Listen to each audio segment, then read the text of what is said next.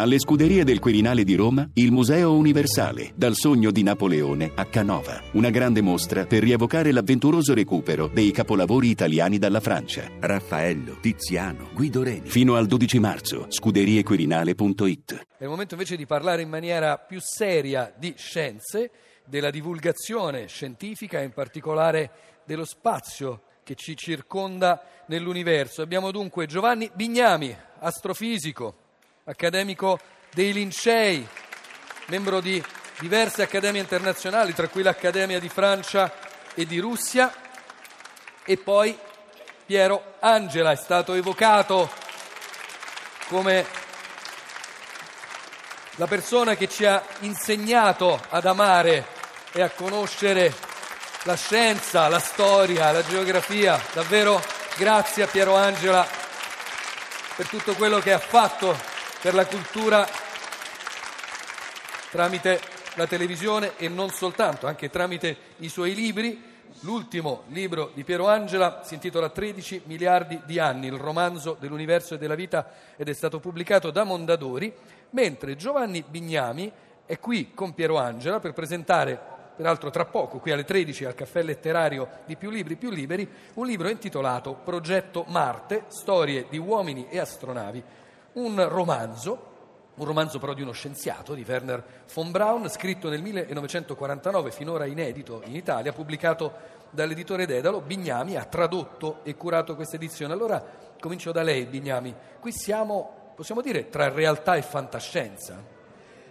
Proprio così, è la definizione perfetta, per questo che è un romanzo, è un romanzo di fantascienza perché ha personaggi a tutto tondo come li pensava von Braun, un ex nazista che scriveva nel 1949, quindi per esempio le donne hanno un ruolo completamente trascurabile eh, nel libro, per questo è una storia di uomini e di astronavi. Le astronavi sono molto importanti, anche troppo, in un certo senso rischia di, di scivolare sul tecnico, per cui l'abbiamo un po' limato per farlo essere più, più leggibile però è una storia fantastica, ti spiega davvero, quando hai finito di leggere il libro, hai imparato ad andare su Marte, che non è una cosa da poco.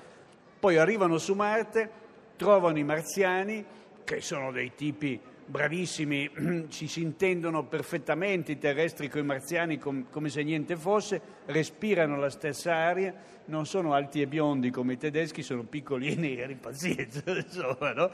E poi però ne portano qualcuno sulla Terra.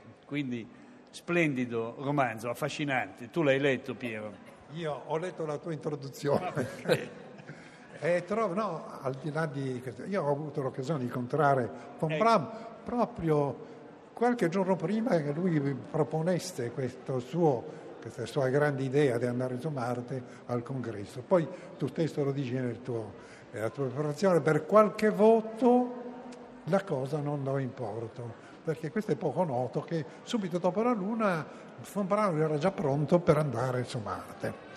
Ecco, quindi penso che eh, quello che lui è riuscito a immaginare in un'epoca in cui nessuno di noi neanche pensava che ci fossero dei satelliti o ci fossero delle astronavi, è incredibile come nel 1946 lui scriveva queste cose qua. Cioè la Luna era già finita, già pensava a Marte. La cosa interessante è che poi, ne abbiamo parlato in altre occasioni, questo viaggio su Marte non è come quello sulla Luna, qui c'è un'astronave che va, tre persone che scendono, poi comunicano con la Terra. Richiede nell'immaginazione e poi anche nella parte tecnica che ha sviluppato Braun un numero grandissimo di veicoli spaziali, addirittura fino a 70 con un migliaio di persone perché?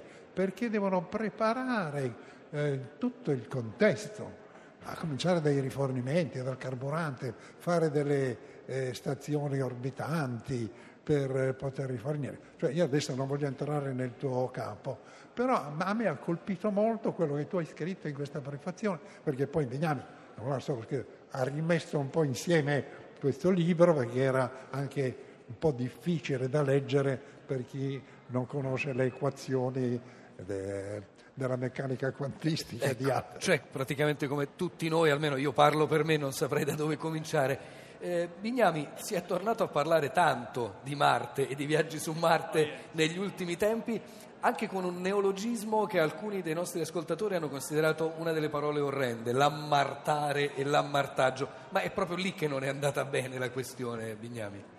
È proprio lì per un tragico errore dell'Agenzia Spaziale Europea, lo sai, no? Forse non lo so, lo rivelo in diretta per la prima volta. Loro stavano cercando di ammartare sull'area 51 marziana. Anche i marziani hanno la loro area 51. Ah, che Loro- sarebbe quella dei misteri eh, nascosti. loro vivono sottoterra. Ah, che ho visto questo qui che stava venendo giù proprio su quel punto, hanno tirato fuori una torretta, dum, e hanno abbattuto la nostra sonda. Questa è la ricostruzione l'unica- scientifica, non quella romanzesca. È l'unica spiegazione possibile perché la sonda era perfetta. Certo, non ha resistito al missile SAM sparato dai marziani seccati che gli hanno continuare a mandare giù queste cose, insomma, no? Bignami, in un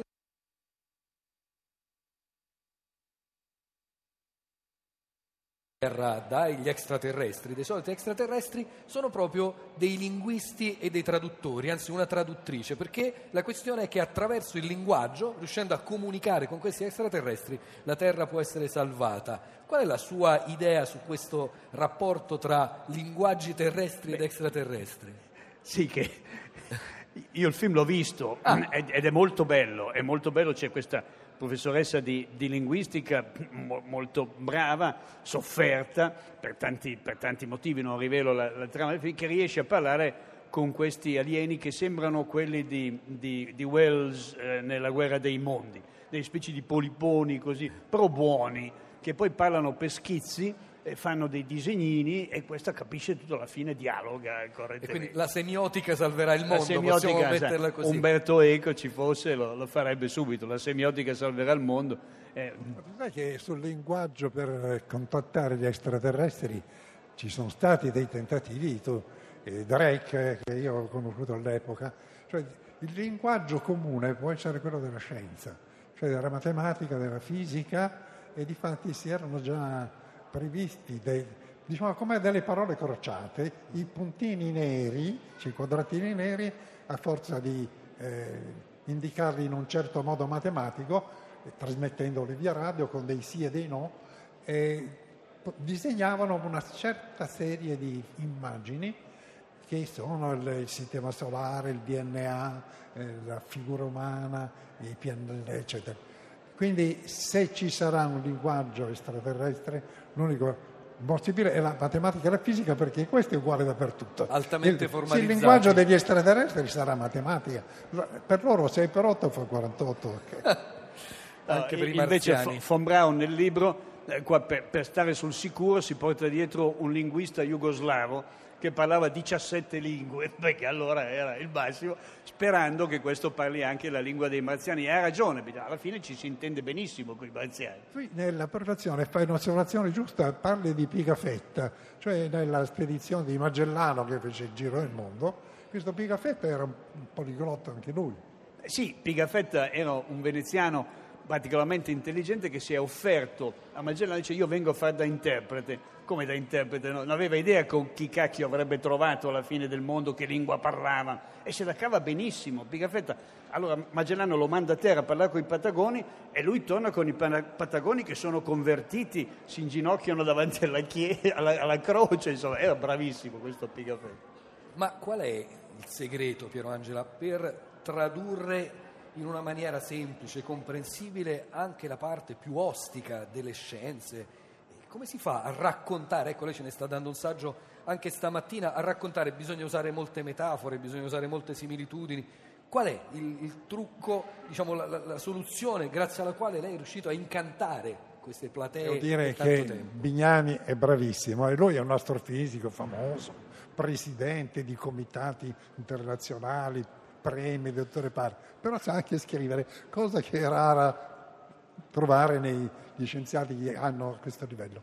Allora, eh, ma non c'è niente di speciale, basta raccontare le cose come se fosse raccontarsi a un parente. C'è una zia, dice, eh, eh, guardi, il problema, secondo me, non è. Bisogna cercare di non spiegare i dettagli, perché i dettagli sono difficilissimi.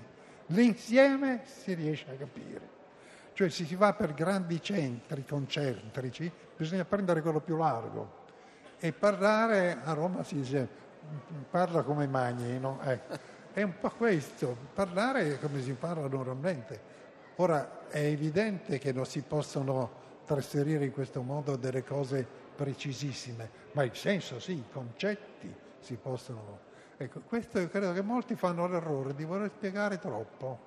E io ho imparato dal professor Amaldi, che è il famoso fisico, che ho avuto l'onore di conoscere bene, abbiamo anche scritto un libro insieme, e lui mi raccontava che Fermi, il famoso grande genio che aveva scoperto tutto qua, e lui nel, suoi, al suo gruppo, i famosi ragazzi di via Panisperna, lui eh, diceva inizialmente faceva una spiegazione e chiedeva avete capito? Sì, è chiarissimo, adesso ve lo rispiego perché non è così, vi mancano tutta una serie di... avete preso il concetto e poi andiamo nei dettagli. Ecco, credo la divulgazione è questa, dare prima di tutto il concetto e poi chi vuole, chi ha anche i mezzi per approfondire, va nei dettagli.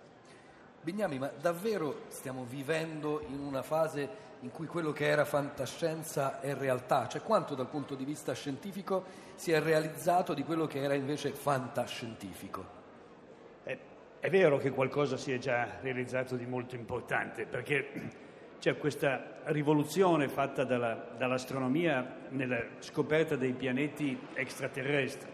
Cioè Giordano Bruno, Leopardi, un sacco di gente erano convinti che esistessero pianeti intorno ad altre stelle tutti ne siamo convinti, ma una cosa è immaginarlo e una cosa è vederli.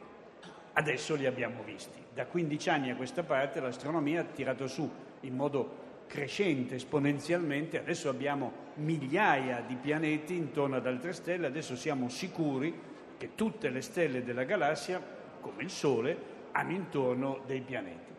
Ed è un gran bel risultato. Nella galassia ci sono centinaia di miliardi di stelle, e quindi tra centinaia di miliardi di pianeti quello giusto, tra virgolette, cioè simile alla Terra, c'è.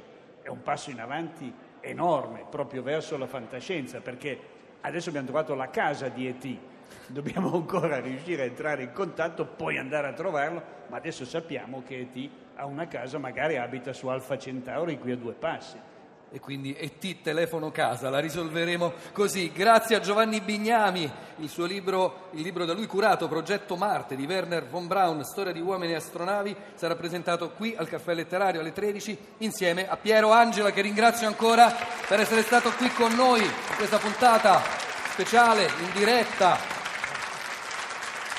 dal Palazzo dei Congressi all'Eur di Roma, la lingua batte a più libri più liberi. Siamo arrivati così davvero alla conclusione di questa puntata speciale. Resta giusto il tempo per i saluti, saluti che vengono da me, che sono sempre Giuseppe Antonelli, dalla curatrice Cristina Faloci, dal regista Manuel De Lucia, da Francesca Zammarelli con noi in redazione. Un grazie a Eliana Rizzi del Master in Critica Giornalistica dell'Accademia Silvio D'Amico di Roma e a tutta la squadra dei tecnici Valeriano Battisti, Franco Fiori, Luigi Pulsini Polsini, scusate, Stefano Silvestri.